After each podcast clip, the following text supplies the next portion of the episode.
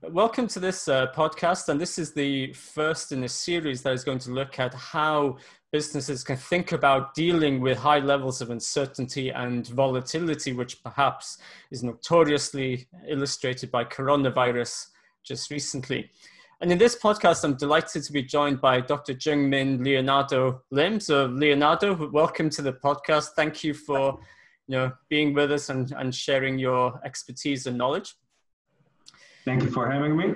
Thank you. And so Leonardo is a senior practice professional and entrepreneurship educator with a really long history of working at the interface between large organizations and SMEs.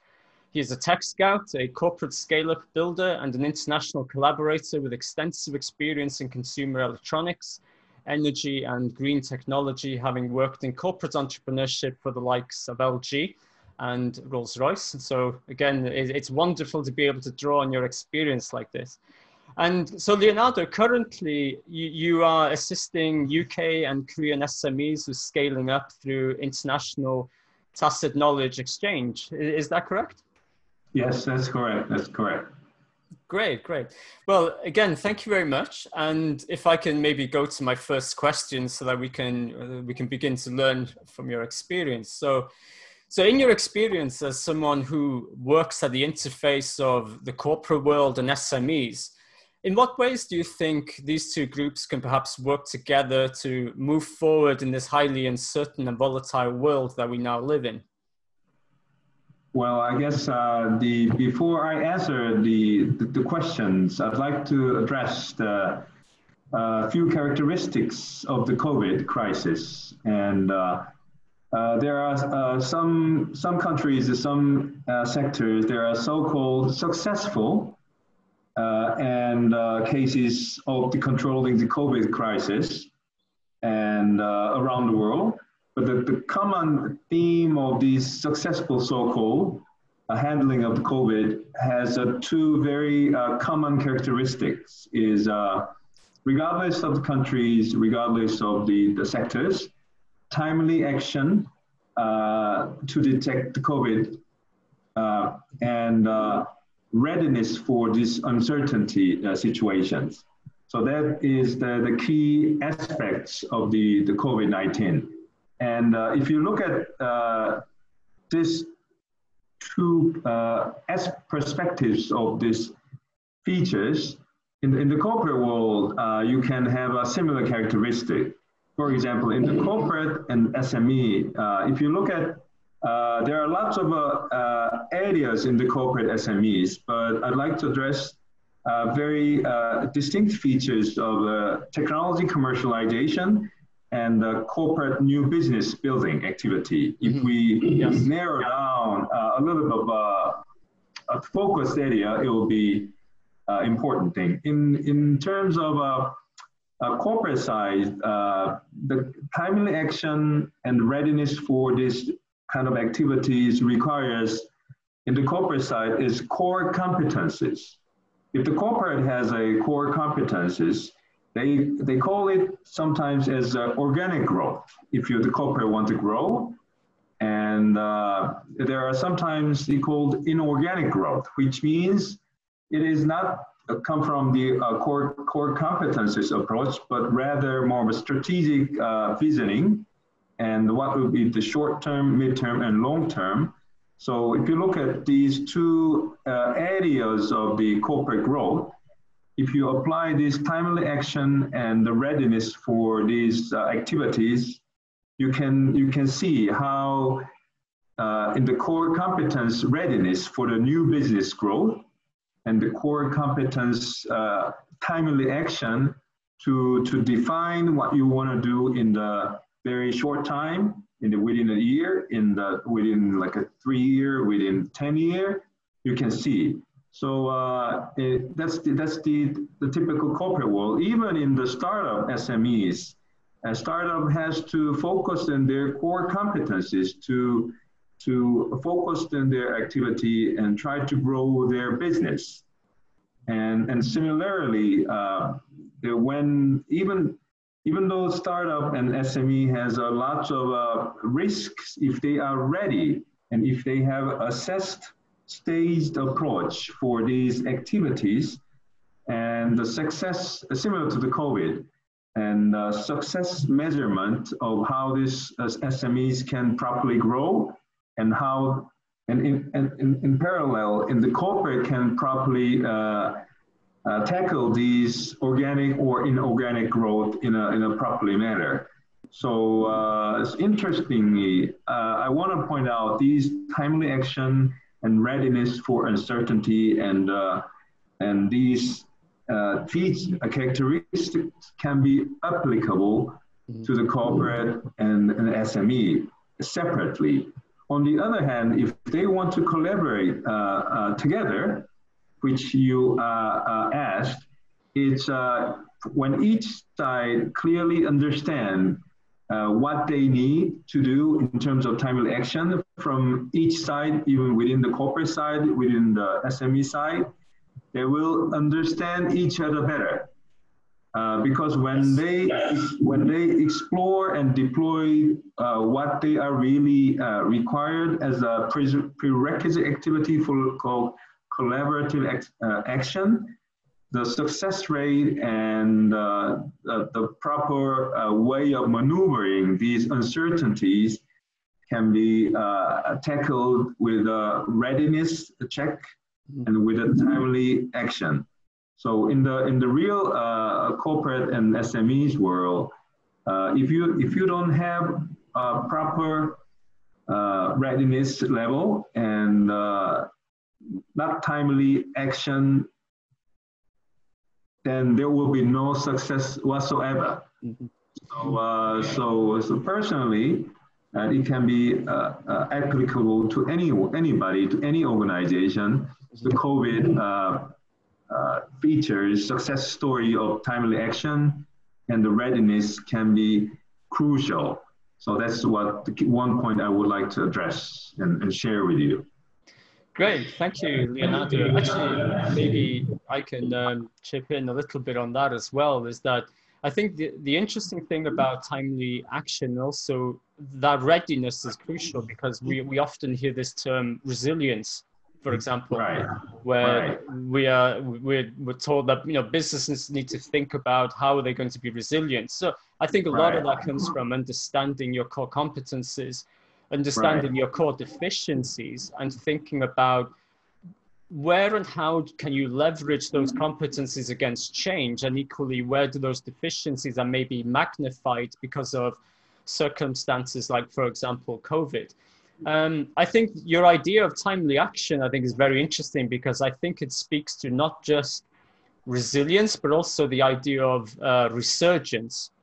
Mm-hmm. So the, the, you know the ability to move quickly, to make changes, not to simply be be able to withstand a barrage of factors, but to be able to then act in a way that change those circumstances for the business. And right.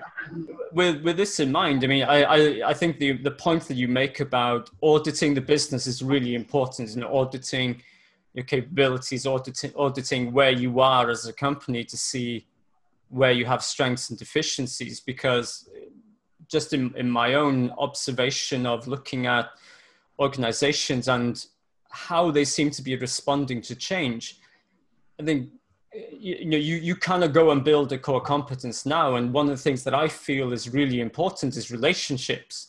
And so right. if you're a large company for example you want to be thinking about okay how can my let's say my supplier base or my service base of smes how can they support my initiatives? How can they support what we do? How does that fit into our audit and our understanding? And can we leverage historical right. relationships. And I think, you know, I'm, I'm going to end on one quick caveat there, of course, is if you have bad relationships, don't expect those businesses to be coming to you to help you at this point. You, you know, you really got to think about how do you, how are you going to really reinforce those relationships going forward? Because I think they will become more and more important to resilience, but also um, resurgence.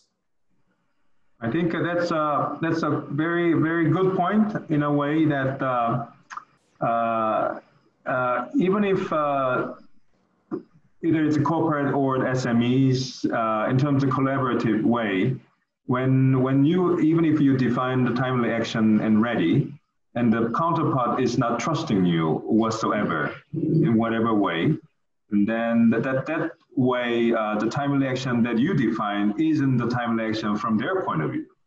Absolutely. So, so, so you have to be very crystal clear that both sides understand, agree what kind of timely action that you define and is, has a meaning for them.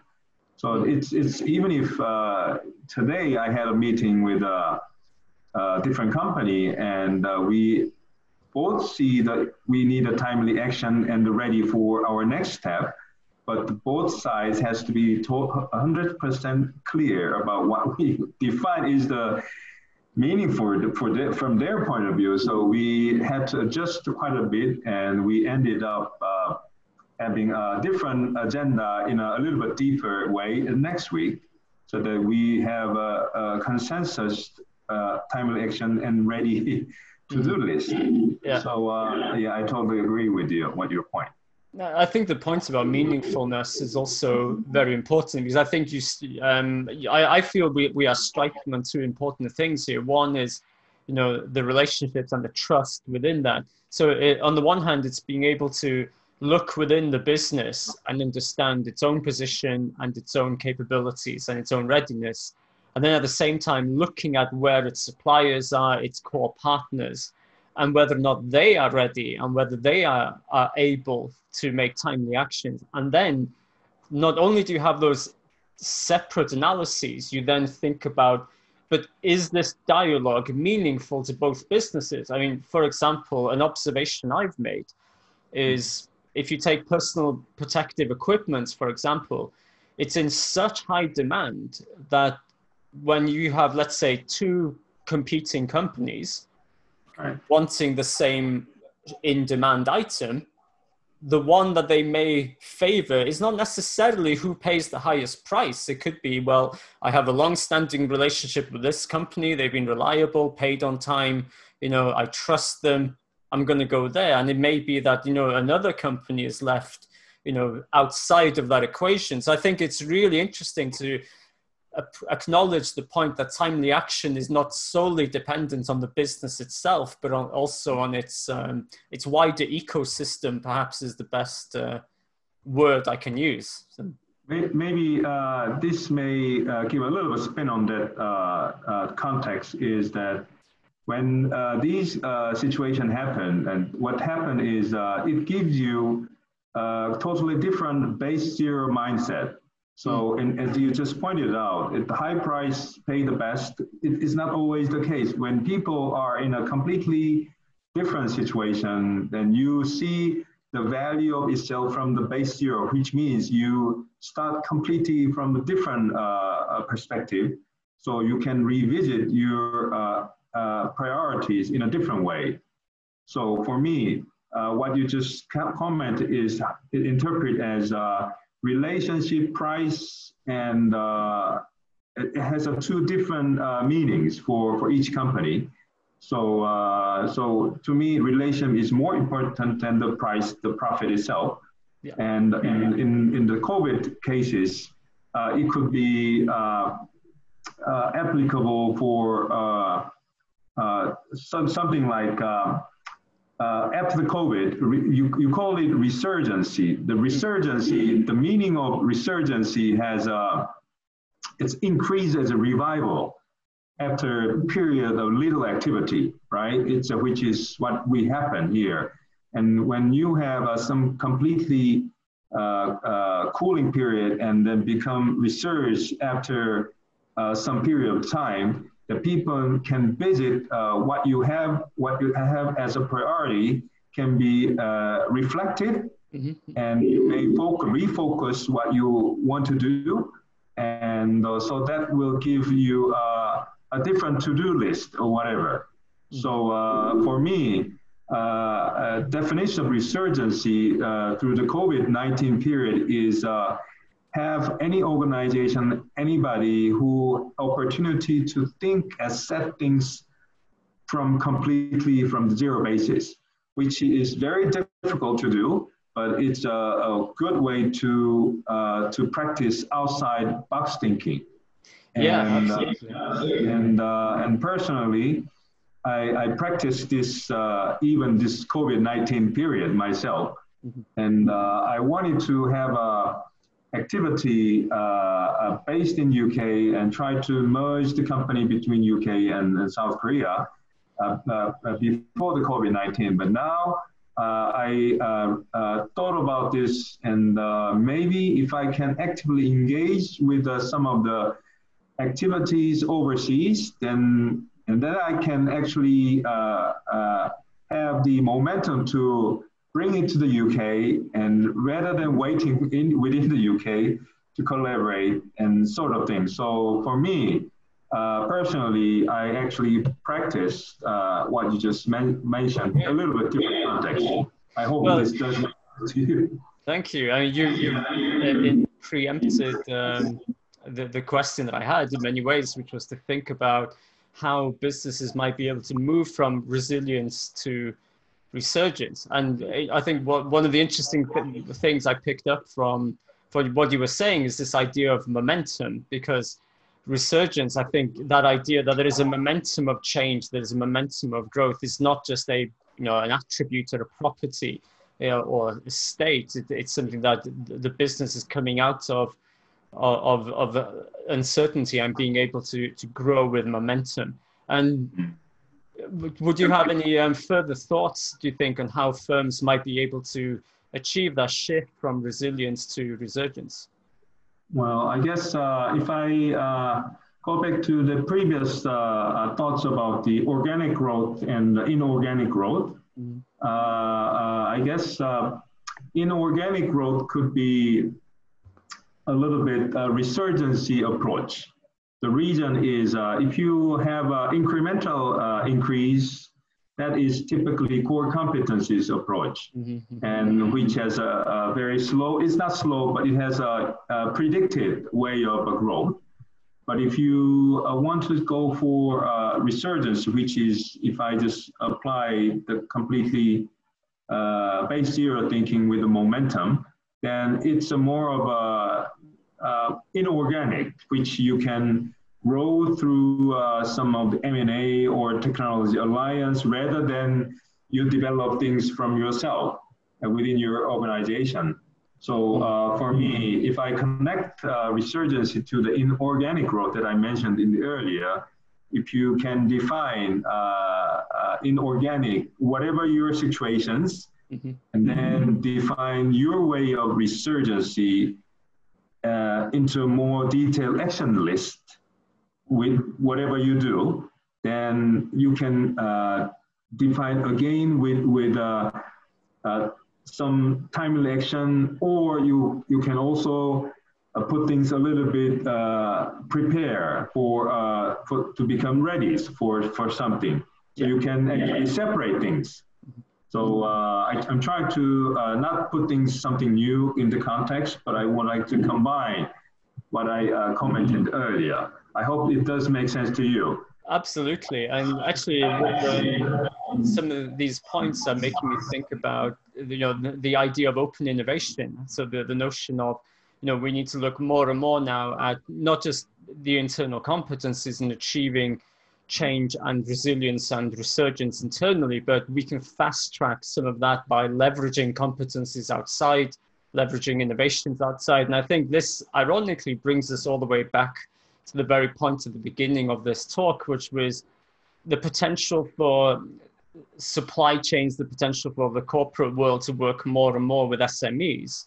And right. but but and there's I think there's an important caveat there is it's in a way that's not simply purely transactional because one of the things again just observing from business press about how you know companies are put pressure on their suppliers to come back at them with lower costs it's a very transactional oriented approach. But thinking about it differently well who who can supply us with innovation? Who can um, help grow our business, can move our service or manufacturing platform forward or product platform. So I think there's um, there's a different element to that as well when looking at organic growth is to think about a longer term viewpoint in terms of building the relationships or bringing in external capabilities or innovations or competencies right. that right. can help move the organization into a uh, more robust position. Uh, maybe uh, this may give you one other context in a similar way. When in, within the corporate, even if it's small or big, if you are really good at something, it is quite challenging for you or any organization to think outside box thinking because you are too much into it. So, uh, so in practice, uh, you always uh, have an outsider coming in mm-hmm. and uh, review and assess, and then give some feedback. And that's what happened. And that's uh, and that is that is kind of routine, but very very few very successful company actually doing it properly. Sure. And so, uh, so this is uh, uh, sounds very simple and straightforward, but in practice, it's quite challenging, uh, and as you may well aware. And uh, so it's a little bit of the, you know, uh, uh, how can I put it? It's uh, it's if you are uh, if you're really good at it, something it's very challenging for you to think a little bit differently. I agree. Yeah, it's, it's, I think it's an inertia effect almost. Uh, the idea of inertia that you know having past success or past way of doing things tends to lock somebody in a trajectory, and so I think being able to enrich that is a good way of thinking about coming out of this uh, of any uncertain position in, in a more stable state. Well, Leonardo, that has been an absolutely fascinating conversation. I'm really grateful to you for uh, participating in this. I think if I was to summarize with a couple of takeaways um, for the people listening, I would say it's about uh, absolutely examining the readiness of your business to manage uncertainty, thinking about how and in what ways you can take timely action, but also what are the what are maybe the drivers and inhibitors of timely action? And that comes from competences and it also comes from relationships. So by understanding all of that, we can hopefully set the basis for creating resurgence and with momentum. So I think, uh, I hope that's a nice summary um, of some of the points for you. And, and, and that, uh, indeed, and, uh, and anybody who listens to this podcast, if you can define uh, to-do list from what you just explained, and that will be quite uh, important takeaway so that you can practice properly in your real life. That's that's how I put it uh, from my end. Well, excellent. Thank you very much, uh, Leonardo. And um, for everybody listening, we'll uh, look forward to see you in the next podcast. Thank you. Thank you. Thank, thanks, thank you very much.